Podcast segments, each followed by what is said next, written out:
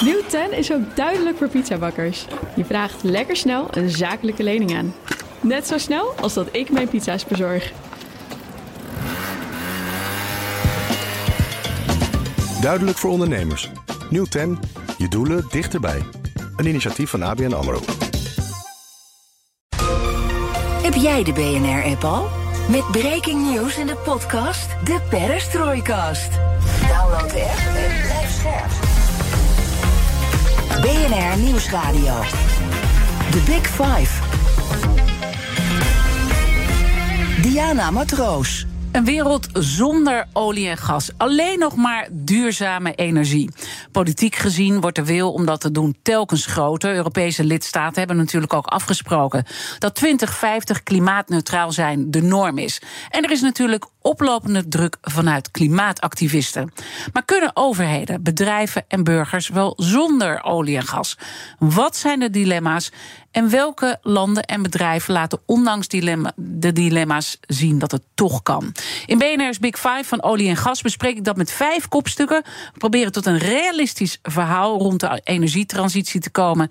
En te kijken ook wat cruciaal is qua timing. Vandaag doe ik dat met Jillis van den Beukel, energie-expert bij het onafhankelijk kennisinstituut Den Haag Centrum voor Strategische Studies. Jillis, uh, fijn dat je weer terug bent bij de Big Five. Ja, uh, bedankt voor de uitnodiging. Ik ga natuurlijk straks uitgebreid met je praten over uh, de kwetsbaarheden die jullie in kaart hebben gebracht. Ook voor Nederland als het gaat om olie en gas. Hè, want jullie hebben wat rapporten ook daarover uitgebracht. Maar voordat we dat gaan doen, uh, wil ik eerst twee dingen van je weten. En het eerste is in aanloop naar die grote VN-klimaatconferentie. In november dit jaar. Daar, wordt weer heel erg uh, naartoe geleefd. Dan zie je dat er ook allemaal weer subsessies aan vooraf gaan. En wereldleiders en topambtenaren kwamen afgelopen week al bijeen in New York. En één ding was duidelijk: is nog diepe verdeeldheid over hoe we het wereldwijde energiesysteem moeten vergroeien, vergroenen. Hoe kijk jij naar die diepe verdeeldheid? Uh, ik zie de spagaat tussen ambities. En niet alleen ambities, maar sterker dan dat. Dingen die echt nodig zijn. Niemand wil dat die aarde twee of drie of vier graden gaat opwarmen. En de weerbarstige realiteit, uh, zoals Fatih Birol van het Internationale Energieagentschap zei: oil is sticky. Uh, je bent er niet zomaar van af. Het is kleverig. Er zijn allerlei redenen waarom het zo moeilijk is om er langzaam van af te gaan. En dat zijn niet alleen de olieproducenten, maar ook onszelf hier in Nederland of in de EU. Zo snel gaat dat verbruik van olie en gas niet naar beneden. Want we zijn ontzettend afhankelijk. Hoe afhankelijk zijn we? Uh, Nederland uh, op dit moment 83 procent uh, van fossiel. Die orde van grootte. Met een dalende trend. Dat wel. Langzaam dalend, maar dalend. Het tweede wat ik van je wil weten. Je volgt dit al heel erg lang. Um, wat is nou jouw fascinatie als je dat allemaal voorbij ziet komen? Uh, ja, fascinatie. Ik was ooit gefascineerd door olie en gas vinden. Uh, zo ben ik begonnen. Uh, mijn droom was ooit een olieveld te vinden. Ja, dat is een heel twijfelachtige uitspraak nu. Toen ik dat eenmaal gedaan had, ik zou haast zeggen, toen was de lol eraf. Maar ik ben altijd geïnteresseerd en ook gefascineerd geweest in het politieke en economische spel rondom olie heen. En als je werkt in Amerika of in Afrika, niet alleen technisch, dan zie je ook al die andere dingen langskomen. En dat heb ik altijd fascinerend gevonden. En al die andere dingen die je dan uh, ziet langskomen, dat, dat zit dus ook in die diepe verdeeldheid, hè, die je net ook, uh, nou, die, die we met elkaar uh, agenderen. Dat zegt iets over waar we staan. Controversieel, olie en gas. Ja. Voor veel landen een verdienmodel. Voor veel landen is het iets waar ze echt super van afhankelijk zijn. En is er ook veel schaamte intussen? Uh, nou, bij de echte olieproducenten denk ik, uh, denk ik niet. De schaamte is er in de westerse wereld. Dit hebben wij wel heel lang uitgesteld. Uh, dat, dat aanpakken van, van klimaatverandering, laten we wel zijn, bedrijven, maar ook overheden. ik zelf ook eerlijk gezegd wist dit 40 jaar geleden ook, dat dit ooit een probleem zou worden. Ja, want we hebben nu natuurlijk een hele grote zaak die in Californië speelt. De staat Californië heeft eh, een paar grote oliebedrijven aangeklaagd. Uh, dat kan enorme impact hebben. Die zaak gaat natuurlijk nog heel lang uh, duren. Maar mogelijk staat het hele businessmodel op zijn kop als die zaak tot een goed einde komt vanuit de Californische staat. daarin gaat het dus ook om heel veel stukken die eigenlijk al bekend waren, die schadelijk waren voor onze aarde, die gewoon niet openbaar gemaakt zijn. En eigenlijk zeg jij, ja, ik wist toch ook al heel veel. Nou, ze waren voor een groot deel wel openbaar, denk ik. Uh, regeringen, onderzoeksinstituten, bedrijven. Wij wisten dat allemaal 40 jaar geleden. Alleen we hadden meer, uh, meer urgente problemen. Nucleaire oorlog, de dreiging daarvan. Daar is nu, geloof ik, niemand meer benauwd voor. Terwijl die kans er ook nog, uh, nog steeds is. ja, en verder. het is langzaam opgebouwd. In een tijd dat je 0,2, 0,3 graden opwarmde, was dat zo erg niet. Maar nu is het 1,2 graden. En wat nog veel zorgwekkender is, je ziet aankomen dat je op een gegeven moment tipping points overgaat. Die het uh, klimaat en uh, zeg maar uh, niet meer reversibel, uh, onherroepelijk gaan uh, veranderen. en dat is, vind ik zelf, veel angstwekkender dan, dan een graad opwarming. Ja, dus je maakt je er zorgen over dat we eigenlijk nu in die diepe verdeeldheid die er is, een combinatie van schaamte aan de andere kant, sectoren die gewoon zeggen we moeten gewoon doorgaan.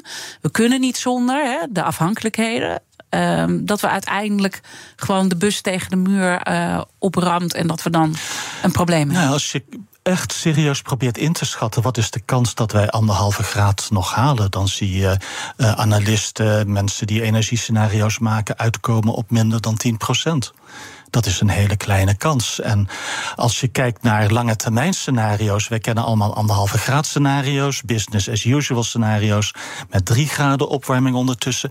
Maar eigenlijk meer waarschijnlijk is dat we naar iets toe gaan ertussenin. Wat BP bijvoorbeeld een delayed and disorderly scenario noemt.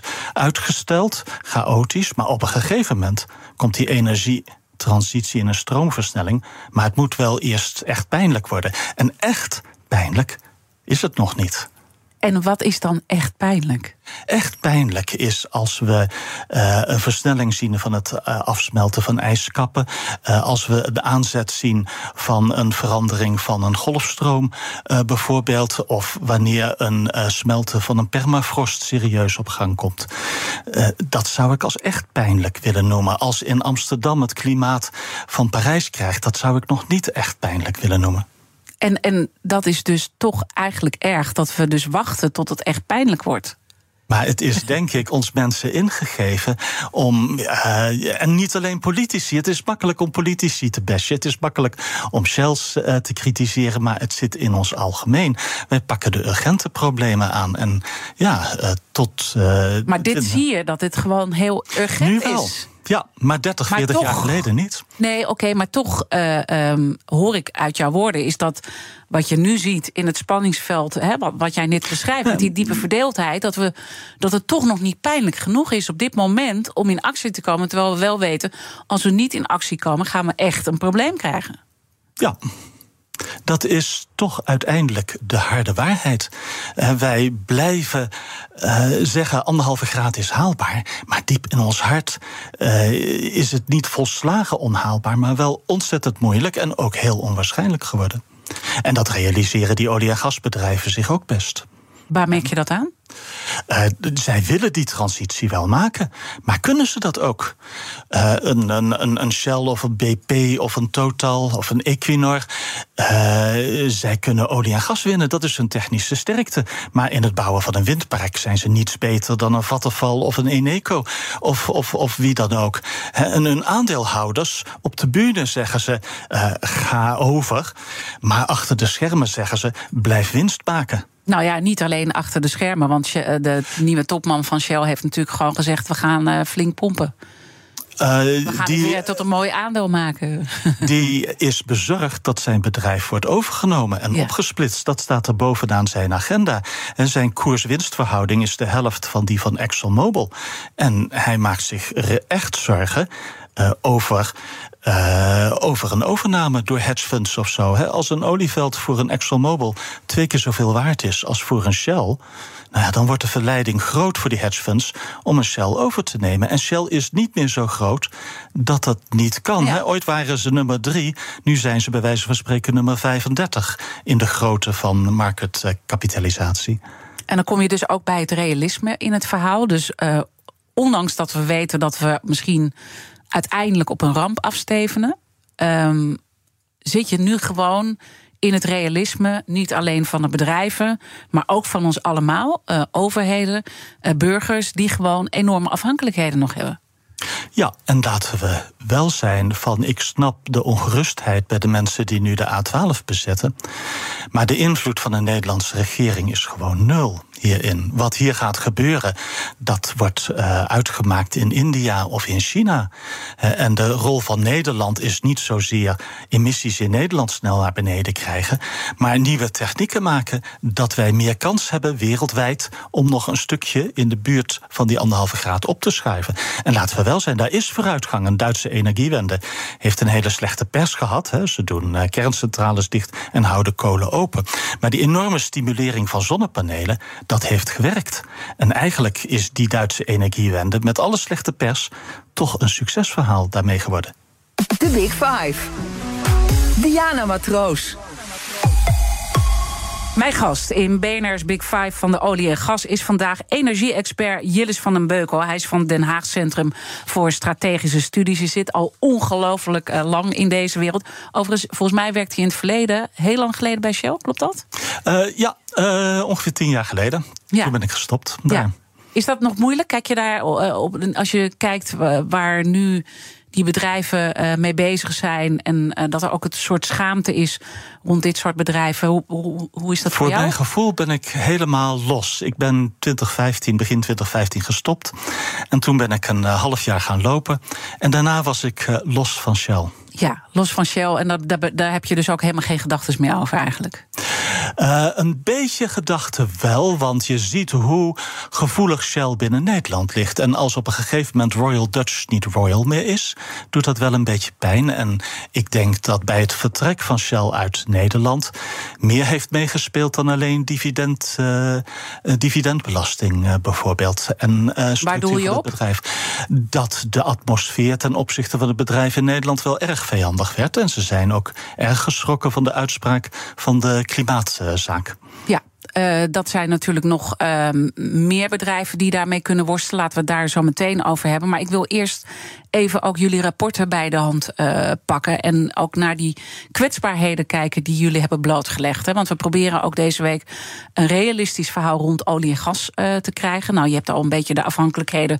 Nou, dat is al heel wat, olie en gas. De meeste mensen willen liever praten over wat ze in de energietransitie doen. dan wat ze nog in olie en gas doen. Nou ja, wij proberen altijd uh, beide te doen. Want ja. beide heb je ook nodig om tot een realistisch verhaal te komen. Dus fijn dat we dat met jou kunnen doen.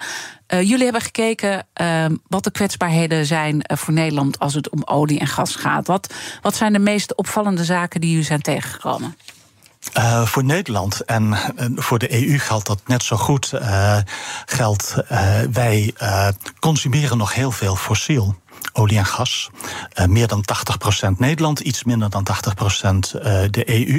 Terwijl wij het nauwelijks meer produceren. Dus dat is één uh, kwetsbaarheid. Ten tweede, ja, je ziet al die producenten. die weten ook wel dat olie en gas een aflopende zaak is. Die zien nu kans om nog één keer heel veel aan olie en gas te gaan verdienen. en vroeger was hun reputatie van betrouwbare leverancier belangrijk. Maar als wij nu toch zo snel mogelijk van olie en gas af willen.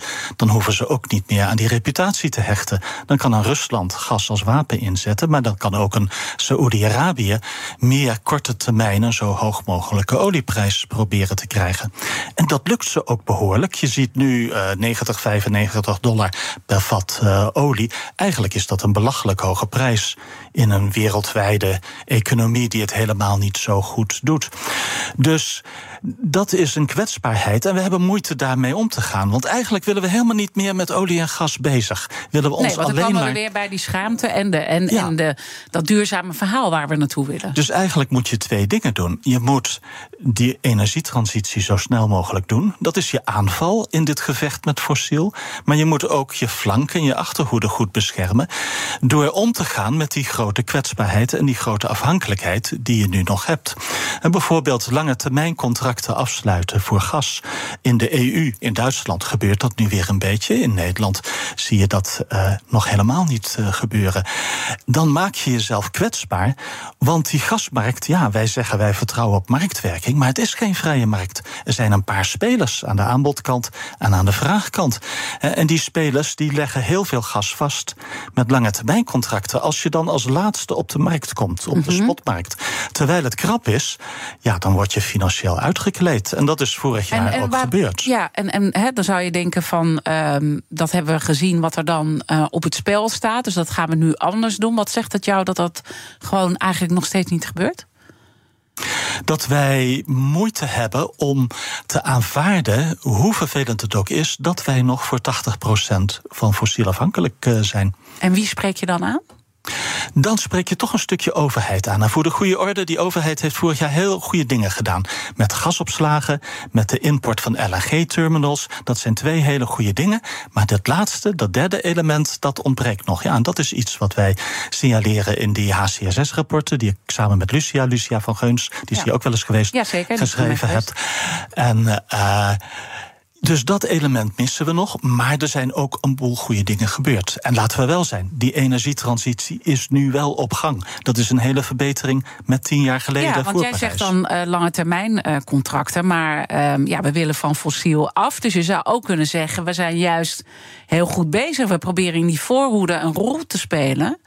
Dus ik zou zeggen, kijk naar je vraag in Nederland, eh, die er nu nog is, die er over tien jaar nog is, over vijftien jaar.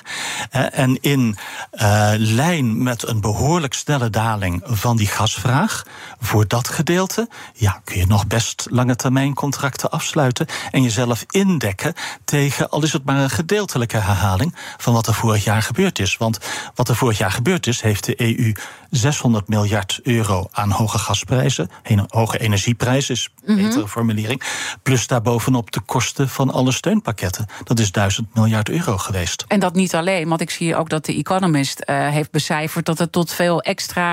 Ja, dat vind ik altijd een beetje vaag waar dat, precies een- vandaan ja. komt. Maar veel meer oversterfte als gevolg van die energiecrisis. Ja, en dat is hetzelfde als met de oversterfte door COVID. Dat is moeilijk te bepalen. Daarmee kun je allerlei kanttekeningen zetten. Maar aan de andere kant, de economist, dat zijn geen stel wappies. Nee, dat is precies. ongeveer het meest serieuze Daarom, ik zat het ook een paar keer financieel-economische lezen. Maar eh, ja. Ja. dat is dus. Want het is best fors, hè? 68.000. Ja, en 1000 extra- miljard euro is ook eh, best eh, fors. Als je 10 miljoen euro op een mensenleven zet, zoals dat toch in de medische zorg gebeurt, hoewel we dat liever niet hardop zeggen, dan kom je ook op zo'n aantal levens uit. En dat is eigenlijk heel. Ja, heel pijnlijk. En wij hebben moeite. wij hebben vorig jaar die enorme energiecrisis gehad. Maar eigenlijk vergeten we dat het liefst gelijk. En ook de rol die Nederland daarbij gespeeld heeft. Het sluiten van Groningen heeft hier echt wel een rol gespeeld. Ja, daar hebben we het liever ook niet over. En dan eh, vraag ik me toch af. Hè, ik bedoel, ja, het, het- het, kan gewoon eigenlijk niet meer. Want alles is gewoon. eh, nou, hè, de, het is ook van de waakvlam af intussen eh, Oh Groningen. ja, Groningen is dicht. Hè, eh, de- bij nood Ja. kan het overigens nog aan. Hè? Nog een jaar is Nog het een jaar. plan. En dan nou ja, als niet we nu meer. een hele Ja. koude winter krijgen, mo- moeten we ons daar dan, Dan- toch weer eh, over buigen, denk je? Dan is het plan van de regering dat het nog een optie is, maar over een jaar echt definitief dicht afbreken. Daar ben je nog een jaar of tien mee bezig. Ja, want dan wordt het En met, eh, met, met eh, cement dichtgegooid en dan kan je er Ja, eigenlijk en je niks meer haalt mee. een stuk van de completion eruit met een, met een workover rig en dat soort dingen. Ja. Ja, maar, maar als je vanuit het realisme kijkt en we krijgen een strenge winter, gaat dit dan toch weer een discussiepunt worden, Groningen? Of verwacht je van niet? Eh, ja, maar het is een, een, een tijdelijk nog voor één jaar discussiepunt. En het echte discussiepunt, en veel belangrijker is... houdt Nederland nog een beetje eigen gasproductie eh, in stand? Zijn wij bij wijze van spreken in 2030 voor 70 of voor 90 procent eh, importafhankelijk van gas? Want import afhankelijk zullen we zijn. Als je kijkt naar olie en gas, maak je dan over gas voor ons land het meeste zorgen? Of zit het, is het allebei uh, even zorgelijk? Nee, eigenlijk allebei. Want ook die olieprijs zie je nu richting 100 dollar per vat gaan. Uh, en eigenlijk, en dat is wat we in een van die twee HCSS-rapporten schetsen die nu uitkomen, waarin we ons afvragen wat voor fossiele markten gaan we zien tijdens de energietransitie. En wat wij aangeven is, nou ten eerste, dat kunnen we niet voorspellen hoor, de disclaimer. Maar daarna komt, dat zouden wel eens vrij volatiele, chaotische markten kunnen zijn, met eerder hoge dan lage prijzen. Het oude verhaal altijd was energietransitie, minder olie nodig, dan zal de prijs ook wel lager worden. Nou, dat is helemaal niet wat we eigenlijk nu zien. Wat is dus niet wat we nu zien? We zien nu, uh, iedereen is bang om nog in olie te investeren, maar de vraag gaat niet naar beneden. Ja, dan wordt het krap. En dan, dan weet je wat dat met de, dat is de oude economie. Dan weet je gewoon wat er met een prijs gebeurt. Natuurlijk. Ja, en je ziet nu dat OPEC in staat is de prijs richting 100 dollar per vat op te krikken. Vijf jaar geleden stopte dat bij 60, 70 dollar per vat. En, plus dat je aangeeft, ze voelen ook wel van die energietransitie is uiteindelijk niet meer te stoppen. Dus dit is het moment om te cashen. Dit is het komende decennia is nog één keer goed binnenlopen aan, uh, aan olie en gas. Ja. ja. En, en als ik het dan heel klein micro maak, hè, want er zitten nu ook mensen te luisteren, er zitten bedrijven te luisteren, maar ook burgers te luisteren. Wat betekent dit nou voor ons? Dat betekent dat wij een toch niet zo makkelijke energietransitie gaan krijgen in Europa. Kijk, Amerika stelt de problemen uit. die gaan voorlopig door met olie en gas. Maar wij zijn, nou ja, wij produceren niks meer, consumeren nog heel veel. Uh, in een wereld van, ik zou haast zeggen, fossiele roofridders. die nog graag aan Europa willen verdienen. Dus uh, hoge olieprijzen is mooi, maar dan liefst door hoge prijzen op emissies met het ETS-systeem. En als je dat door het ruwe product uh, krijgt, ja, dan zie je de spagaat waar een regering nu in zit. Als het al te hoog oploopt, dan uh, gaan wij die accijns niet meer verhogen of misschien een beetje verlagen. Kortom, uh, een beetje pijnlijke eerste helft van de transitie, totdat wij echt zijn uh, omgeschakeld. En wat die pijnlijke helft dan precies uh, betekent, zit het in de producten die we kopen? Laten we daar zo meteen over verder praten, zou ik willen uh, voorstellen. Want uh, het eerste half uur zit erop. Maar gelukkig heb ik nog een heel half uur met jou in petto. zometeen energie-expert van het Den Haag Centrum voor Strategische Studies, Jillis van den Beukel. Blijf luisteren naar BNR. Nieuw 10 is ook duidelijk voor pizzabakkers. Je vraagt lekker snel een zakelijke lening aan. Net zo snel als dat ik mijn pizza's bezorg. Duidelijk voor ondernemers. Nieuw 10. Je doelen dichterbij. Een initiatief van ABN AMRO.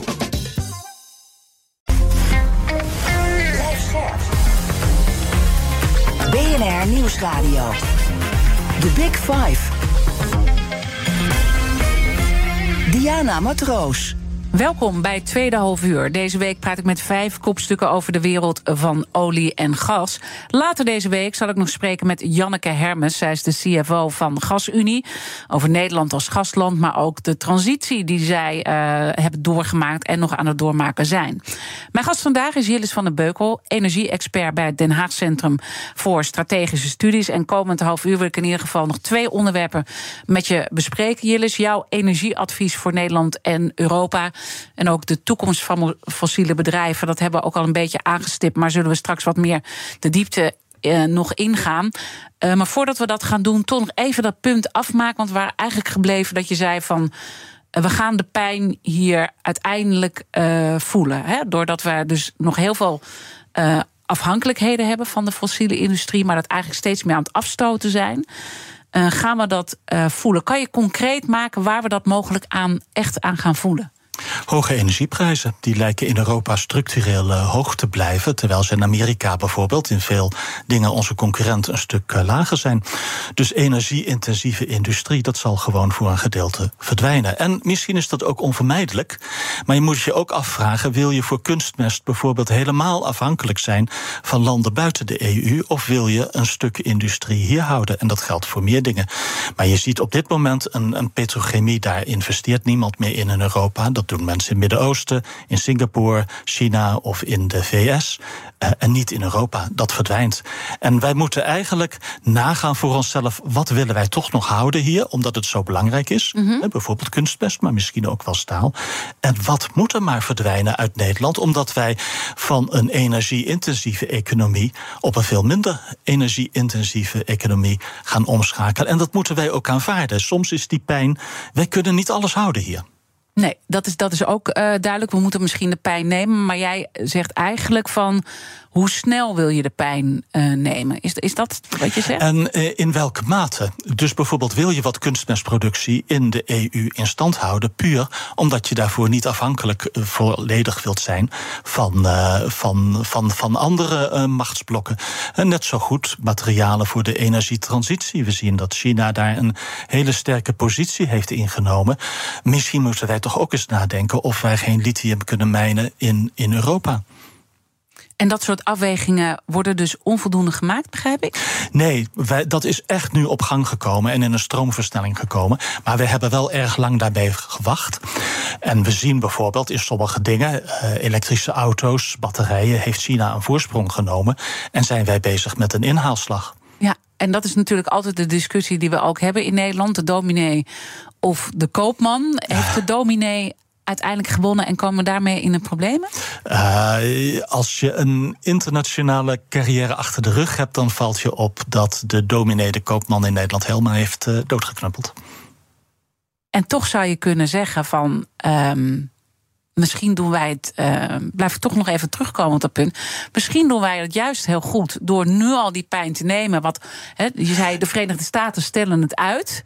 Ja. He, die, die, die zijn gewoon met dat schaliegas uh, dus, grootschalig in de weer en hebben dat gewoon geaccepteerd. Dus gedeeltelijk is dat zo. Het is ook niet zwart-wit. Nee. Uh, altruïstisch Europa, een Duitse energiewende, heeft echt mooie dingen gedaan. Bijgedragen aan de grote kostendalingen van zon en wind. Maar we moeten ook in de gaten houden dat China, Amerika, Amerika met een Inflation Reduction Act, niet toch wat, wat slimmer en meer streetwise bezig zijn met hun eigen industrie uh, in stand te houden, terwijl die in Europa toch behoorlijk verdwijnt. Maar het is allemaal afwegingen. Het is ook niet zo zwart-wit. Nee, en het zijn allemaal afwegingen, maar dan moet je dus ook de, de risico's goed in kaart brengen. Daar hebben jullie dus naar uh, gekeken. En ik probeer het gewoon ook nog even meer in het dagelijks leven uh, te trekken. Hè. Gaat, gaat het zo zijn, want ik bedoel, je kan aan de pomp uh, veel meer betalen. Maar olie en gas zit natuurlijk in zoveel dingen verborgen. Hè. Ook onze ja. producten worden natuurlijk allemaal daarmee gemaakt. Hè. Er zit ook Wij heel veel. zullen een stuk levensstijl moeten veranderen. minder vliegen, want vliegen is een van de dingen die het lastigst zijn om emissieloos te maken. wij zullen ook moeten nadenken denken over dingen buiten energie, als minder vlees eten. Uh, simpelweg, uh, vlees, methaan heeft ook zijn klimaatimpact. Mm. Uh, en ook dat is niet makkelijk op te lossen. Maar ik probeer nog even in kaart te brengen. Ja. Als wij dus nu uh, ook wat onverstandige dingen. We doen verstandige dingen, maar ook onverstandige dingen. Hè? Er zit een bepaalde naïviteit in. Terwijl we nog enorm afhankelijk zijn van gas. Dan zeg je de energieprijzen uh, zullen omhoog gaan. Dat zijn een van de pijnpunten die we gaan voelen. Hoe sterk denk je dat die gaan stijgen trouwens? Ik, ik denk dat Europa een structureel hoge energieprijs heeft. bijvoorbeeld een gasprijs in de VS. Nou ja, die is een vijfde van de gasprijs in Europa en naar het zich laat aanzien, is dat toch aardig blijvend. En dat is echt een probleem voor de BASF'en van deze wereld, voor de kunstmestfabrikanten van deze wereld. En daarmee om te gaan, nou ja, gelukkig komt er een CBAM, uh, Carbon Border Adjustment Mechanism aan, want dat is hoog nodig in Europa. Mm -hmm. uh, van als je niet wilt dat heel veel wegtrekt, nou ja, dan moet je aan de grenzen iets doen voor producten die op een uh, minder nette manier geproduceerd zijn. Met een want, hogere want, want dat is, we hebben het natuurlijk al even over Shell gehad. Shell zijn we natuurlijk als Nederland al kwijtgeraakt. Um, verwacht jij dat meer bedrijven echt nu uh, de balans aan het opmaken zijn? Willen we hier nog blijven? Ik denk dat dat een, een stroom op de achtergrond is die een jaar of tien geleden is ingezet. En gedeeltelijk door zal blijven gaan. Maar ook daar, het is geen zwart-wit verhaal. Voor een Shell komt een ASML in de plaats met een andere industrie. want wij hebben ook wat te bieden in Nederland. Kennis. Uh, daar zijn wij ontzettend goed in. Nergens mm zoveel kennis zou ik haast zeggen als in Nederland. Alleen ons tempo is langzaam, ook in de energietransitie. En we zien nu de tijd die het duurt om een elektriciteitsnet uh, uit te gaan bereiden. Uh, de, de procedures die daarbij spelen. Ja, dat kan in andere plekken van de wereld. Dat kan bij wijze van spreken in Texas, waar ik ook ooit gezeten heb, heel veel sneller. En, en dat is elke keer ook de klacht van de industrie, hè? dat die vergunningsprocedures heel erg lang... Het zou ook de klacht van ons allen moeten zijn... en ook de klacht van de mensen die aan de energietransitie werken. En waarom, waarom is die klacht er dan onvoldoende? Want dat, dat proef ik ook nou, uit jouw... Uh... Die klacht is er wel, maar de, de, uh, de manier, uh, de, de, de wegen om dat aan te pakken... ja, dat is toch stroperig. met onze uitgebreide regelgeving en wetgeving in Nederland en in Europa.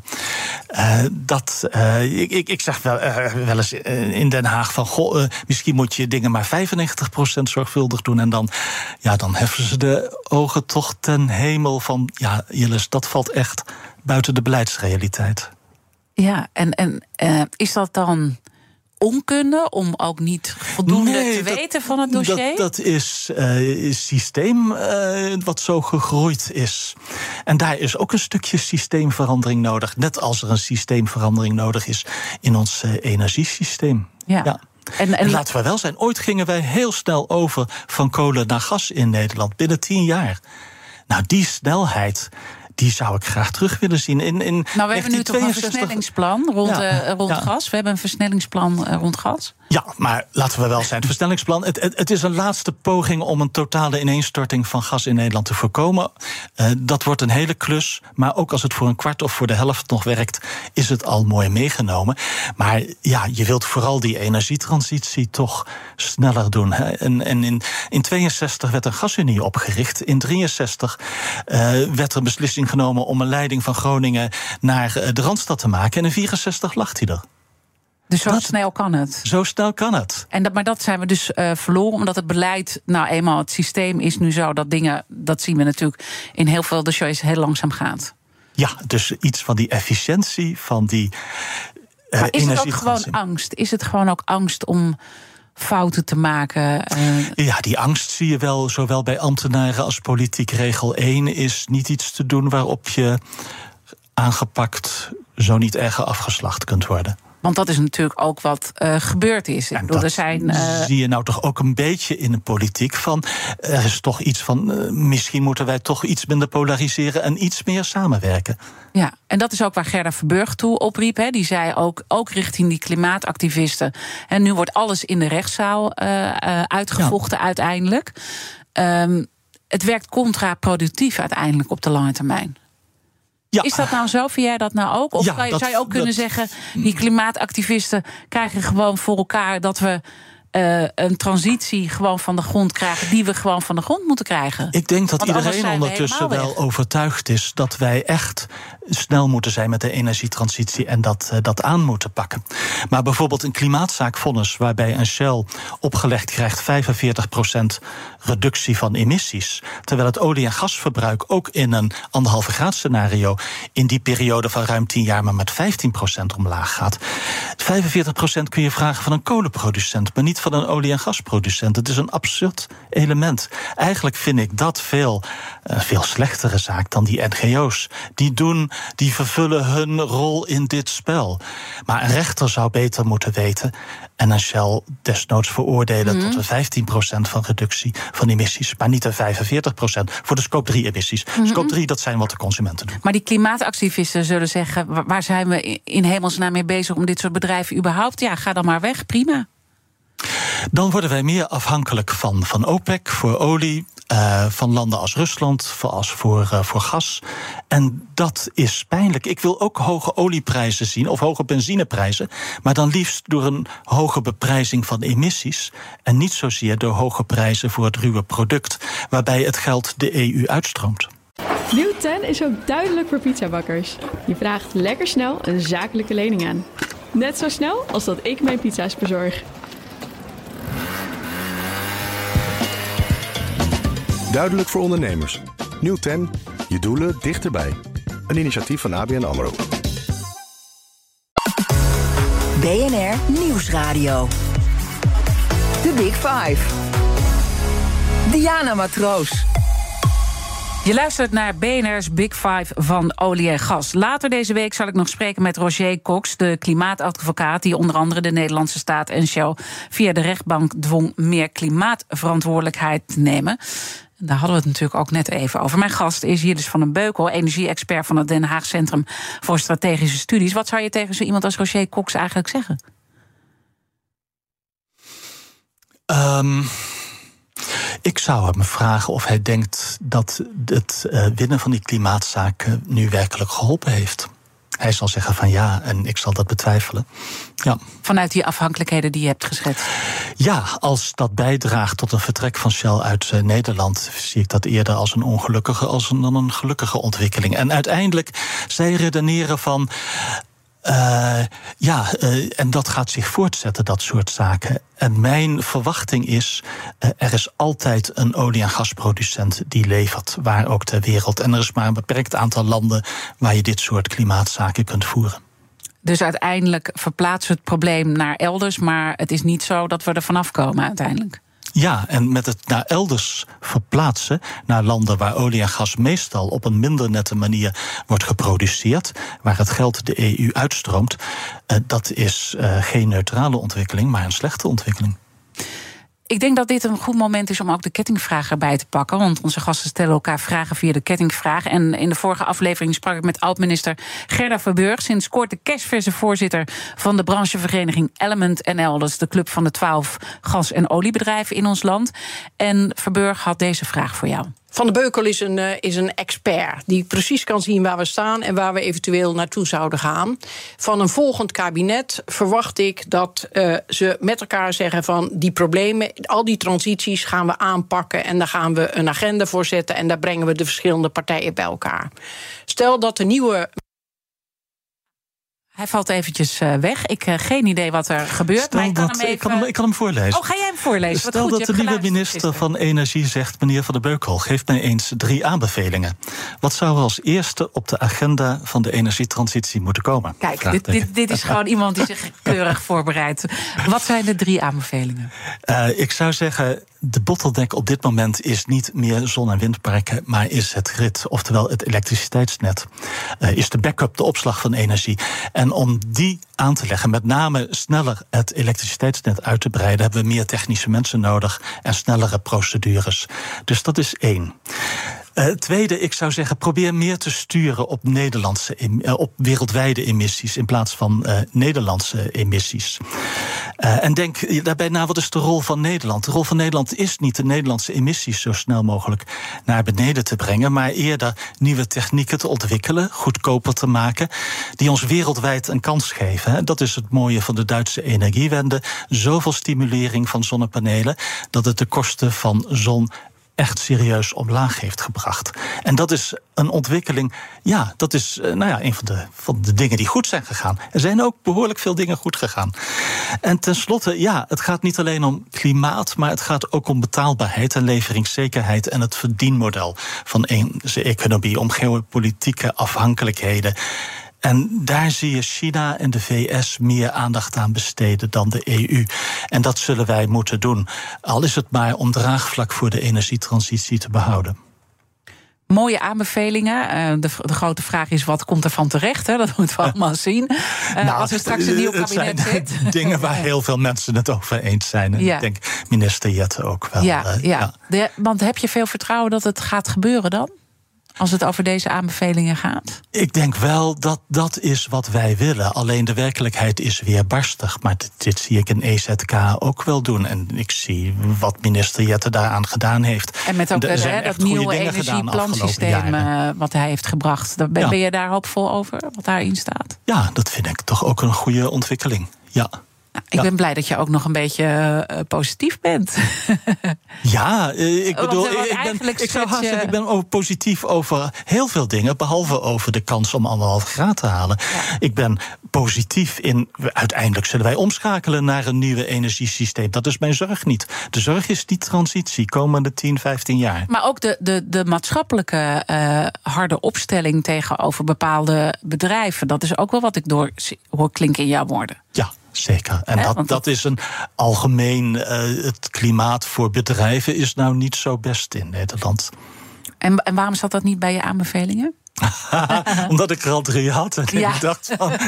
Ja, ik kan nog wel meer uh, geven hoor. Schaf alsjeblieft die salderingsregeling af. Dat kan echt niet meer. Ja. En dat weten ook heel veel mensen. En die zijn het er ook mee eens. Ja.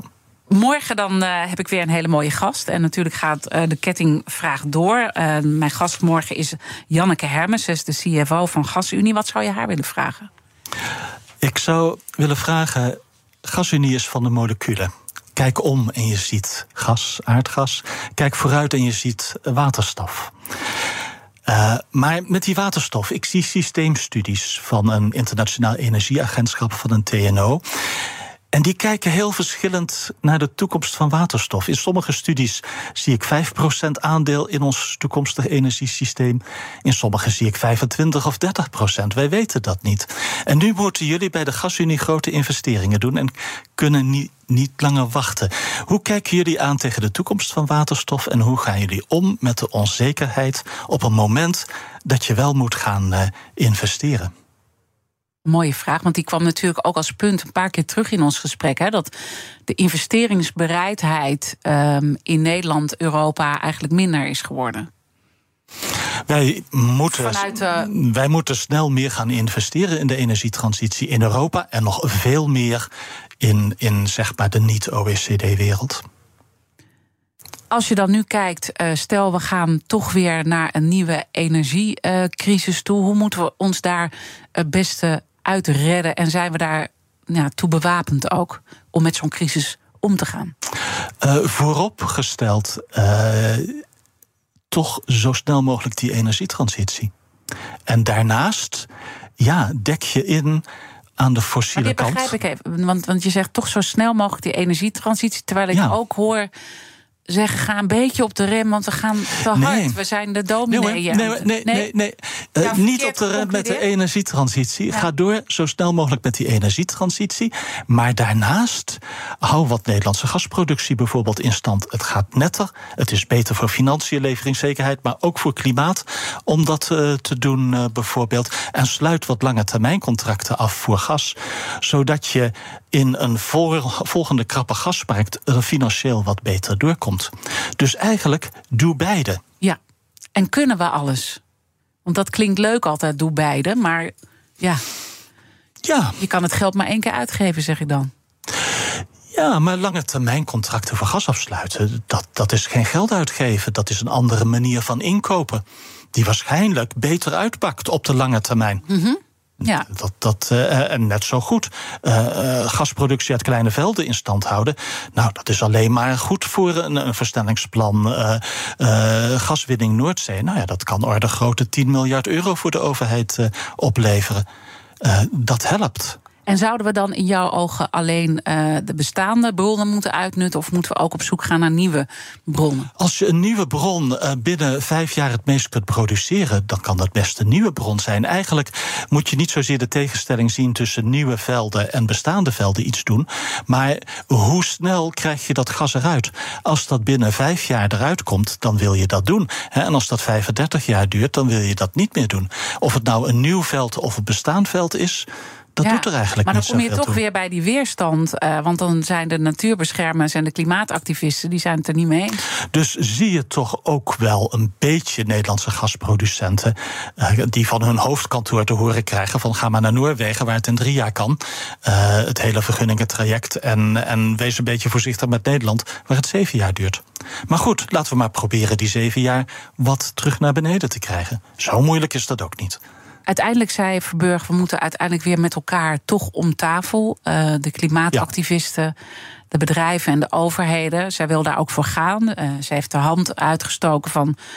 ga met mij in gesprek. Zie je het ervan komen? Zie je dat?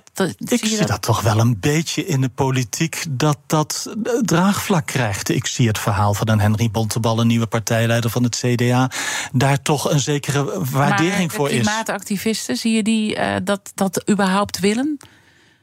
Uh, dat, dat, weet ik niet. Ik ken die wereld uh, niet zo goed. Uh, ik vind praten met ze bij de koffiemachine is heel anders dan praten op de bühne. Ja, want bij de koffiemachine, waar gaat het dan over? Dan, dan kunnen wij veel beter praten. En zie je van verschillende kanten. Bijvoorbeeld, je bent net een beetje verbaasd dat ik zeg: versnel die energietransitie. Nou ja, misschien is dat wat wij bij de koffiemachine zeggen. Ook vanuit de fossiele kant. Versnel die energietransitie maar. Dankjewel, Jillis van der Beukel, dat je te gast wilde zijn weer bij de Big Five. En jouw inzichten wilde delen. En natuurlijk uh, zijn alle afleveringen, zoals altijd, ook terug te luisteren. Ga gewoon uh, uh, je abonneren op onze podcast via onze app. Of jouw favoriete podcastkanaal natuurlijk. Kan ook. Maar het allerbelangrijkste is, ik zeg het altijd, blijf live op deze zender. Zometeen BNR Zaken doen met Thomas van Zijl. Ik wens je een mooie dag. Nieuw 10 is ook duidelijk voor pizzabakkers. Je vraagt lekker snel een zakelijke lening aan. Net zo snel als dat ik mijn pizza's bezorg. Duidelijk voor ondernemers. Nieuw 10, je doelen dichterbij. Een initiatief van ABN AMRO.